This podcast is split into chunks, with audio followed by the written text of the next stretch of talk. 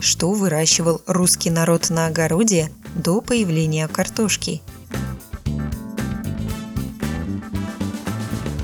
Родина картофеля – Южная Америка.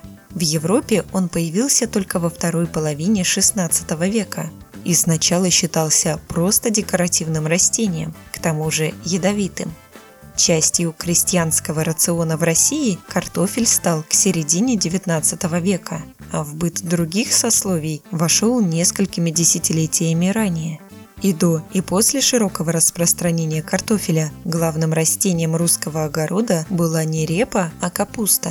Именно из квашеной капусты варили главное, а в крестьянском быту ежедневное кушанье – щи. Заготавливали в основном зеленые капустные листья, поскольку в кочаны капуста свивалась не везде и не всегда. Даже в начале 20 века белую квашеную капусту в народе называли хозяйской, господской. На русском севере капуста вызревала хуже всего. Ее эквивалентом была репа. Щи здесь часто варили из квашеной репы. Вместо репы могли культивировать брюкву. Так обстояло дело, например, в Вологодской губернии, в Енисейской и Байкальской Сибири.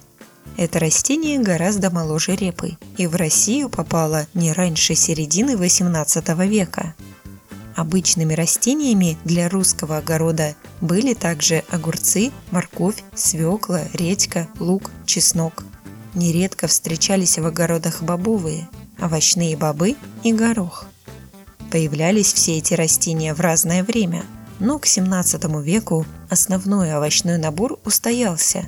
В дальнейшем многое зависело от сословного и почвенно-климатического фактора и просто от местных традиций. На вопрос помог ответить историк кулинарии, кандидат филологических наук Максим Марусенков –